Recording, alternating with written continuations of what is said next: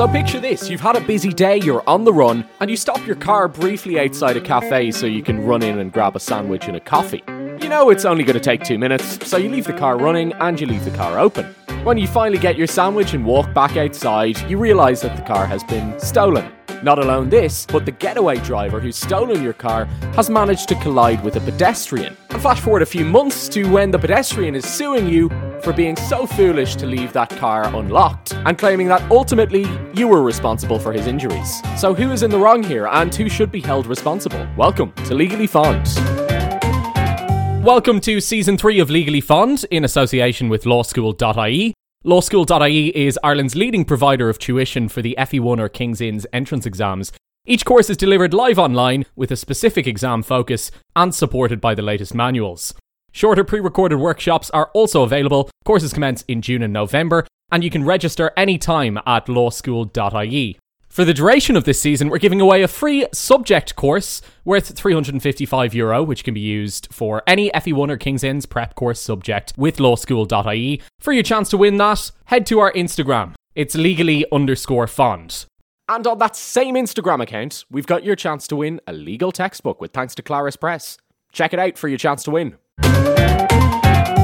It is an act of folly to leave one's motor car in the public street, according to Mr. Justice Fennelly. So, a man was driving down the road on Talbot Street and decided that he wanted to go in for coffee and a sandwich into a coffee shop. He left his car with the keys in the ignition, still running, and went into a Tea Time Express on Talbot Street as anybody who knows inner city Dublin, probably not the best idea, and the worst happened. So the thief saw the car. He thought, well, engine running, car's in the ignition, might as well have a go. So he hopped in the car and started driving. Sped down Talbot Street and then turned onto Talbot Lane, where the plaintiff in this case was hit by the car as he. So Mr. Breslin, who was hit by the car, decided, well, I'm going to sue the owner of the car. He was negligent. He shouldn't have left his car with the keys in the ignition on Talbot Street.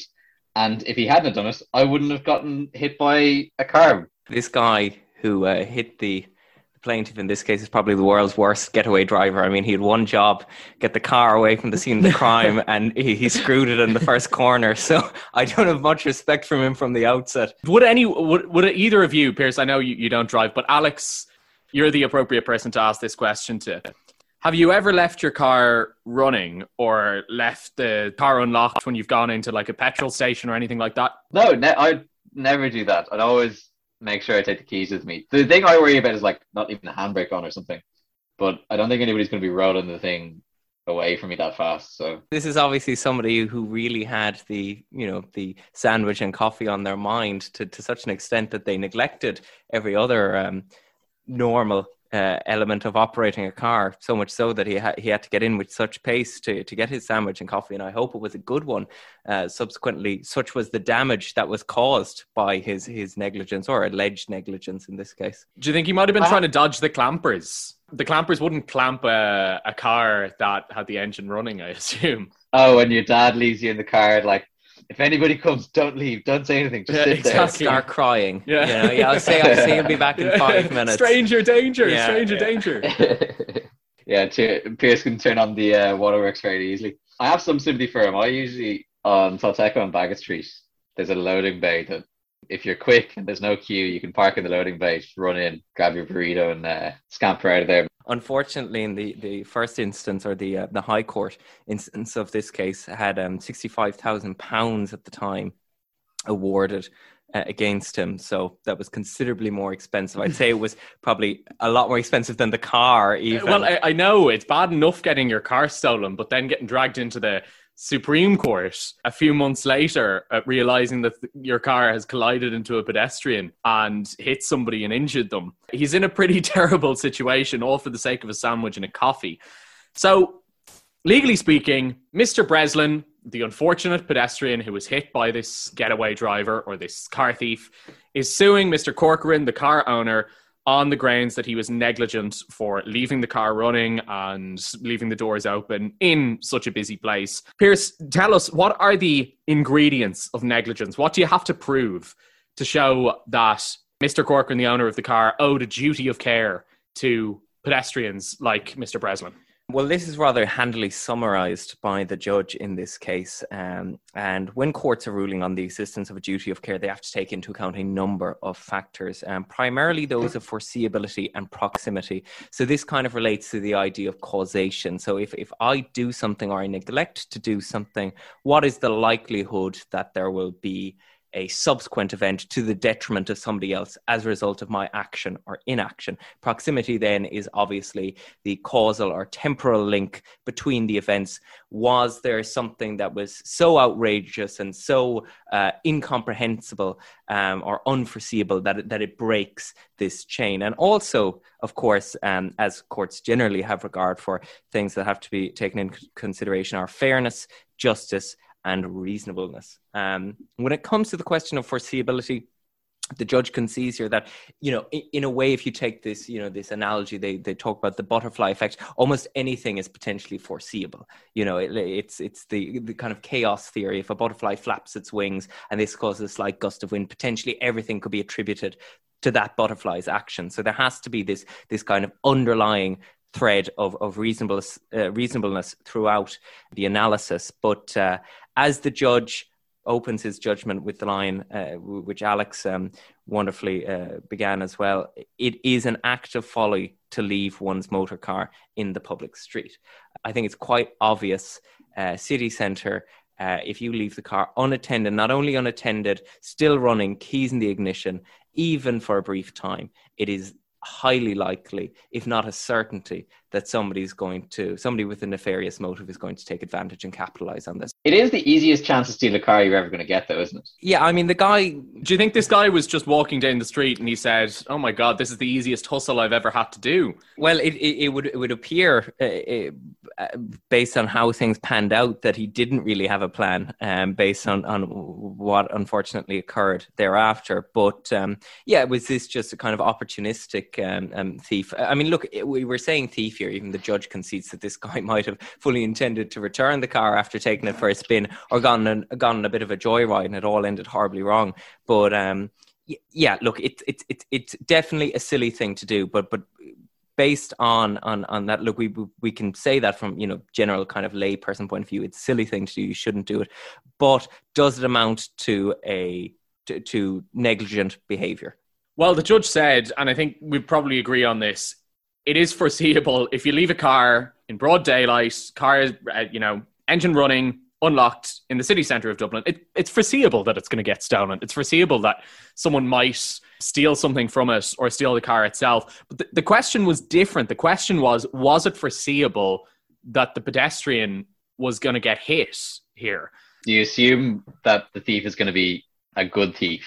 Or a bad thief. It's giving him a bit of credit to call him a thief, even because he didn't actually have to do anything to steal the car. He just drove it. Yeah, yeah, very fair. Yeah, I mean, there was no kind of sophisticated um, breaking into the car. There was no hot, hot wiring, or, anything, or you yeah. know, breaking the double locking system or whatever yeah. the, the, case may be. But um, yeah, look, it, this is somebody who clearly has a, a, a you know a proven disregard for what our society's um, conceptions of normal normal and accepted conduct i.e you don't go around stealing cars he's disregard for the law on this matter it's obvious that that's something you shouldn't do should we assume then that having dropped you know is when he's now behind the, the wheel of the car that he's going to operate this vehicle in line with all the motoring codes and, and the, the road traffic acts and everything. He's going to stop at every red light. He's going to let every pedestrian cross. I, I think it's a bit of a stretch to say, okay, he's stolen the car that was something that's morally reprehensible. But now we assume that it's a clean slate once he's behind the wheel of the vehicle and he's going to drive like every uh, every good and and and um, and uh, clued in driver would. Doesn't it but imply almost like, when there's a criminal getaway that the criminal is the thief is going to have to make a speedy getaway and is going to drive dangerously? Have you ever seen an action movie where a thief stops at a red light when he's stolen a car? But isn't that thing? Don't you like if you watch The Wire? It's all about like make sure you have your brake lights on and that you don't draw attention to yourself because if you drive in plain sight. Yeah, like isn't that the like all the gangster movies I've watched have said you know make sure you stop at red lights, don't break the speed limit, uh, like don't draw attention to yourself. That's the like I'm not sure Mm. if that's in the handbook or anything, but Well, if it, if it if it is in the handbook, he threw it out the, the window of the car when he was driving away because he did not um, use it. Like it's not in the thief's interest to hit somebody. Stealing a car like that, in a sense, is pretty rational in that it's very easy. It's a very easy way to make money if you, sell it.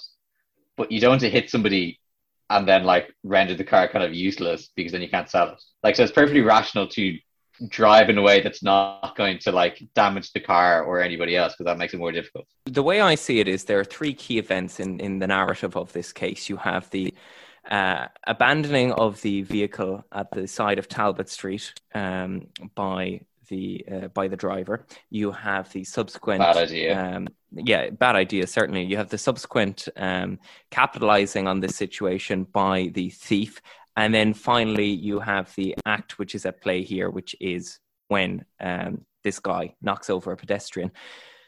So in between the um, the the car being left on the pavement and the plaintiff being hit, you have the thief getting behind the wheel of the car. Does that amount to such a break in the chain of causation as to the point that it will mean the guy who left the car there is no longer negligent? His duty of care has uh, has extinguished uh, uh, as such and, and has, has moved so far beyond his realm of control that he couldn't possibly be held liable.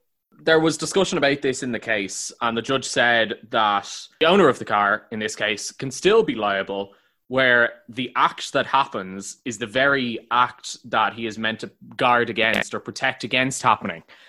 Look, once the car was stolen, what happened to the car was beyond the control of the fella who owns the car, who was in the coffee shop getting his sandwich and drinking his coffee. He had no control over how the getaway driver drove the car. So, why then, in any circumstances, would he be responsible for how the getaway driver drove that car? because it's that stupid to leave the car going in the first place. I'm playing devil's advocate here because I do actually like. I think it is a bit ridiculous that you assume somebody's going to get hit if your car gets stolen, or that you should be responsible. I guess from a common sense point of view, he was being a bit thick. So, this is, his, It is- a, a punishment for his stupidity. Well, it's all yeah. It's like the universe saying like, "Oh, come on now."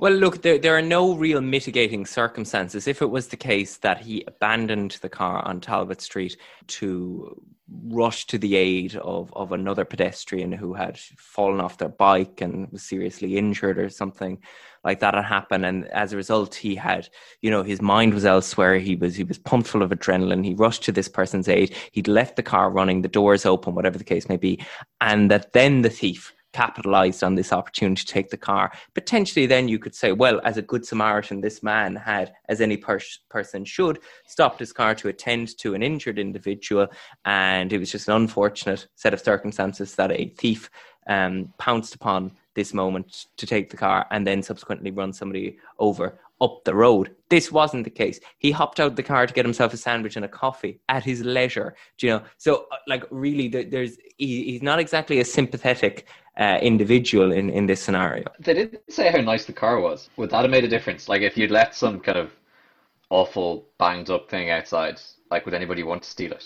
At the end of the day, whether it's a Rolls Royce or a 1990s Toyota Rover. Corolla, Yeah. uh, if it hits a fella, it's still going to do a bit of damage. So ultimately, I mean, I that tell you what, person I'd much deserves rather get hit by a rather get reward. hit by I'd much rather get hit Rolls-Royce, by a. Rolls Royce though. Like, the judge notes that the very thing that this guy should have been guarding against is the theft of his vehicle. Okay, that is also one of the responsibilities that comes with owning this type of private property is that you're meant to guard against its its misuse and its its um, potential So for, we, for we all endangerment of- accept of, pedestrians. he's an idiot. He's he's responsible for the car being stolen. That's not the question. Is he responsible for the pedestrian being hit? Yes, because they're so they're so intrinsically linked to another. This thief couldn't have knocked the pedestrian over had he not been able to access this car so easily and readily. That that that is, you know, I mean, there, there was no look. You know, had he locked the car, had he a, a, an alarm on the car,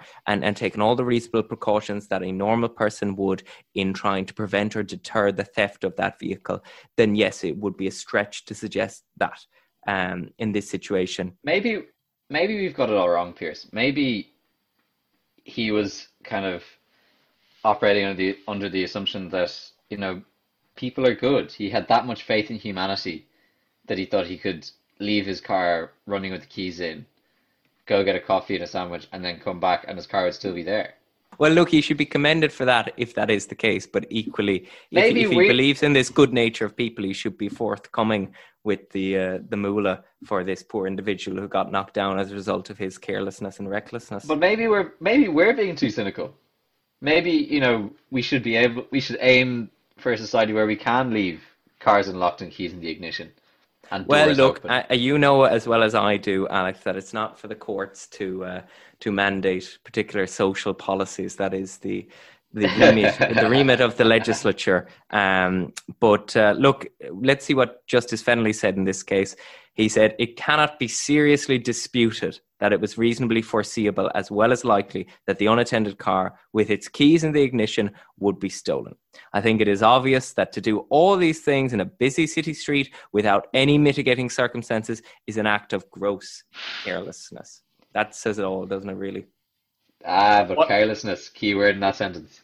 Yeah, what does he say at the very end then about whether or not he's liable for the, the pedestrian? There is nothing in the present case to suggest that the first named defendant, um, i.e., the person who uh, uh, Owned the left, car, yeah. abandoned the car, uh, should have anticipated as a reasonable probability that the car, if stolen, will be driven so carelessly as to cause injury to another user of the road, such as the plaintiff. Well, that wraps up this episode of Legally Fond. Just to remind you, we're giving away a legal textbook with thanks to Clarus Press on our Instagram account. It's legally underscore fond. And if you enjoyed this episode, we've got so many more where this came from. I think we've got something like 40 episodes in total between our first two seasons and thus far in the third season. It's all on Apple Podcasts and Spotify for you to enjoy. Talk to you soon.